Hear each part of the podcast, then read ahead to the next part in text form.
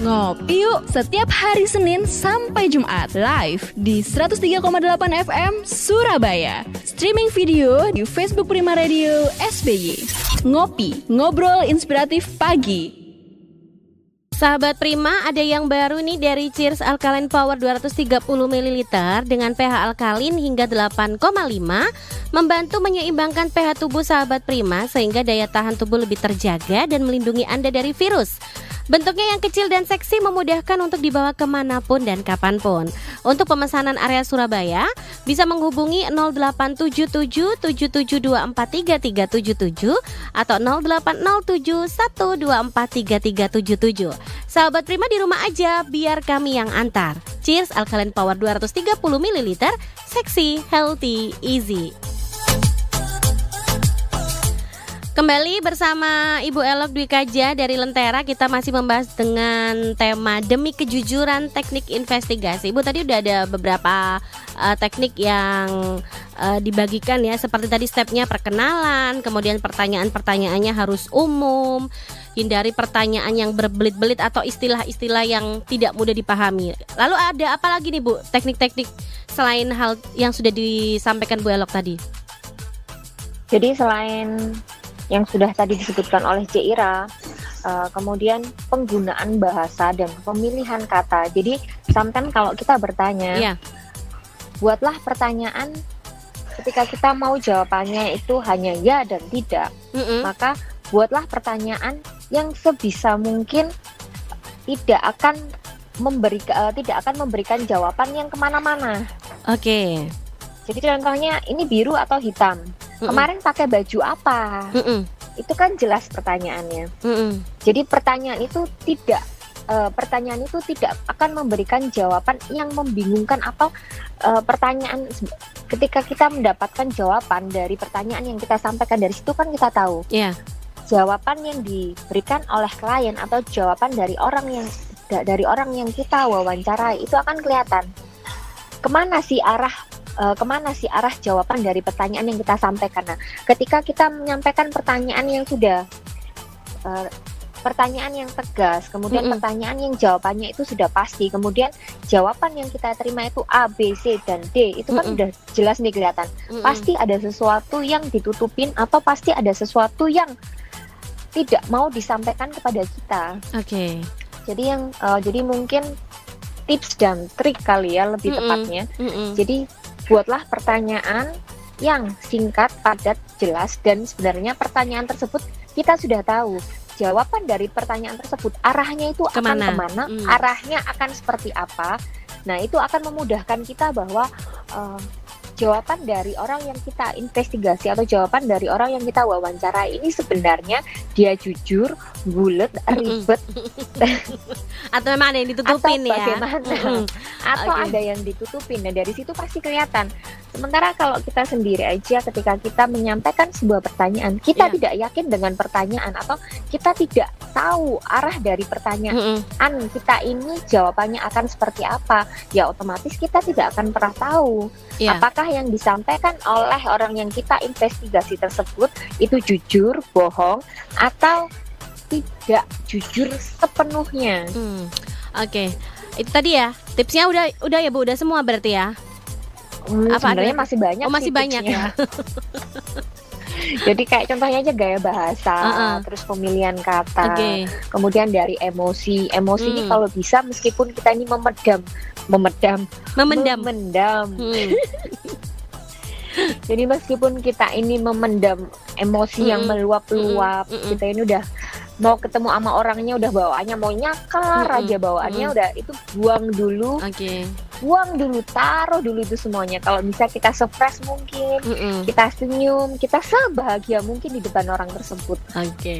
Okay itu itu tips-tips yang umum ya sebenarnya banyak nih sahabat prima tapi itu yang bisa dipakai nah bu sebenarnya tujuan dari wawancara atau investigasi uh, to face ya. Ini apa sih? Maksudnya uh, apakah seharusnya wawancara ini bisa dilakukan misalkan by phone? Uh, ap, tapi kenapa gitu harus face to face gitu dengan antara klien dan advokat? Atau uh, dengan siapa pun lah yang memang kita harus wawancara atau investigasi?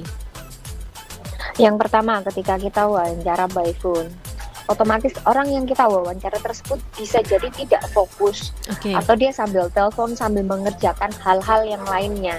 Nah, kemudian fungsinya wawancara verbal ini apa ya? Kita harapannya orang yang kita wawancara ini fokus dengan apa yang akan kita tanyakan. Hmm. Kemudian ketika kita bertemu dengan orang tersebut, kita bisa melihat nih mimik wajah orang tersebut. Itu kita bisa mengetahuinya karena sometimes kalau by phone, orang tersebut sedih, menangis, bahagia atau ketika kita mengajukan pertanyaan tiba-tiba mimik mukanya berubah kan kita tidak bisa melihat. Hmm. Tetapi ketika kita mau eh, wawancaranya verbal atau wawancaranya face to face, kita akan bisa melihat gerakan dari tubuhnya, bahasa tubuhnya seperti apa. Itu kita bisa melihat justru sometimes kita bisa melihat seseorang itu bohong atau tidak Iya. itu dari bahasa, Bahasa tubuh. tubuhnya dia. Oke.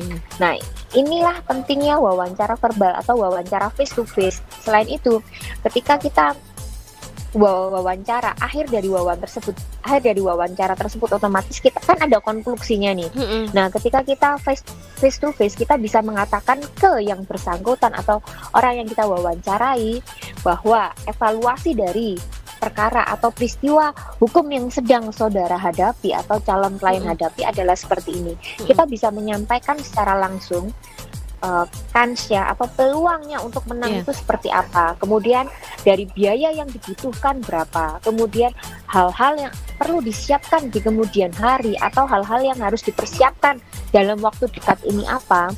Kemudian penjelasan-penjelasan tentang strategi dan step by step penanganan perkara ini seperti apa itu akan lebih mudah ketika kita melakukan wawancara verbal atau wawancara face to face. Kemudian ketika kita biasanya kan kita suka memancing-mancing pertanyaan nih. Iya. Nah, ketika kita memberikan pertanyaan pancingan, Mm-mm. itu kira-kira respon dari yang orang yang kita wawancara ini seperti apa? Dari situ kan kita bisa melihat. Mm-mm. Jadi bahasa tubuh refleks itu justru justru yang menggambarkan atau yang memberikan clue bahwa orang ini sedang dalam kondisi yang bagaimana dan seperti apa. Selain itu kalau untuk wawancara face to face itu memang tidak bisa digantikan dengan daring. Kenapa? Selain kita Iya. itu bisa mempererat komunikasi dengan si calon dengan calon klien atau dengan orang yang kita wawancarai, Mm-mm. kita bisa lebih eh, lebih terbuka kali ya Mm-mm. karena kan ya dengan kemajuan teknologi ini kan bisa direkam, bisa Mm-mm. disadap, bisa lain Mm-mm. sebagainya, sehingga ini akan menimbulkan kekhawatiran bahwa wawancara tersebut ini akan dimanfaatkan oleh orang lain atau nantinya wawancara ini akan dipergunakan untuk apa kan pasti Iya. ada ketakutan-ketakutan yang seperti itu ketika itu calon advokat eh sorry ketika itu advokat dengan calon kliennya Oke, berarti daring pun eh, lebih baik di- dihindari ya, Bu ya. Lebih baik face to face ya. Eh, kalau saya menyarankan ketika Hmm. akan melakukan investigasi better ya dilakukan secara face to face. Secara langsung. Oke. Nah, Iya. Bu Elok ini pertanyaan terakhir nih untuk fee atau honorariumnya ini gimana nih? Karena kita apalagi orang awam nih Bu nggak ngerti nih apa eh, gimana nih ya cara nentu nentuin terus ada tekniknya nggak sih untuk masalah fee atau honor nih? baik kalau terkait penerapan di advokat Mm-mm. ini khusus untuk profesi advokat ya atau mungkin untuk profesi lain juga bisa dicoba untuk diterapkan.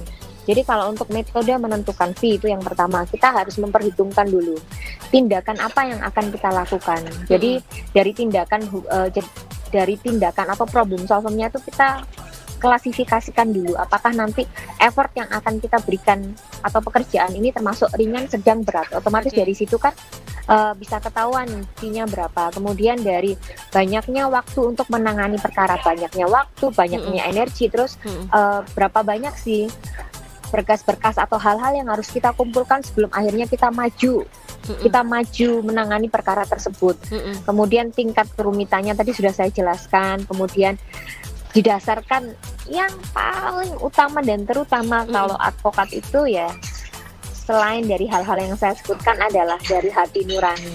Oke. Jadi serumit apa pun perkara yang dihadapi oleh klien, ketika hati nurani kita ini sudah berbicara, Hmm. maka bisa jadi fee yang harusnya besar ini bisa jadi kecil. Oke oke. Baik, eh Bu Elo, eh, karena waktu kita udah habis, mungkin bisa disimpulkan Ibu untuk tema kita pagi hari ini demi kejujuran teknik investigasi. Silahkan. Jadi Teknik investigasi, teknik investigasi merupakan serangkaian tindakan atau serangkaian kegiatan yang dilakukan untuk mencari kebenaran atau kejujuran sehingga ciptakanlah suasana senyaman mungkin.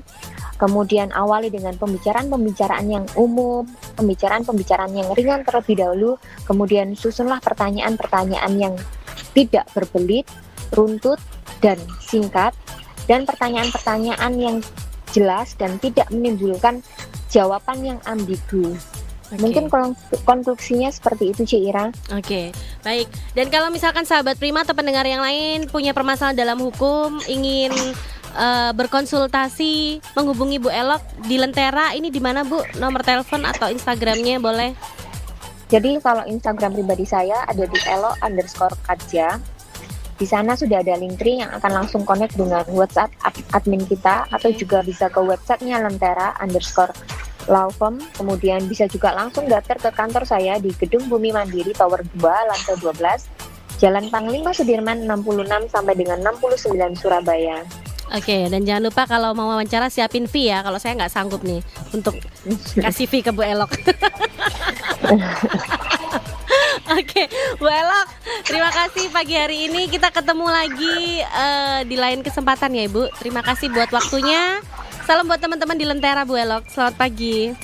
Pagi, Tuhan berkati. Ya, Tuhan berkati. Baik, sahabat Prima, uh, dan rekan Rawa FM Padang Sidempuan, sahabat Tri FM Kota Pinang, rekan Patra FM Kota Duri, sahabat Kandis Radio Riau, pendengar si Radio Maros, sahabat Tapanuli FM Sibolga Sumatera Utara, teman setia Klik FM Bangli Bali serta sahabat Radio Gibel Muaru Jambi.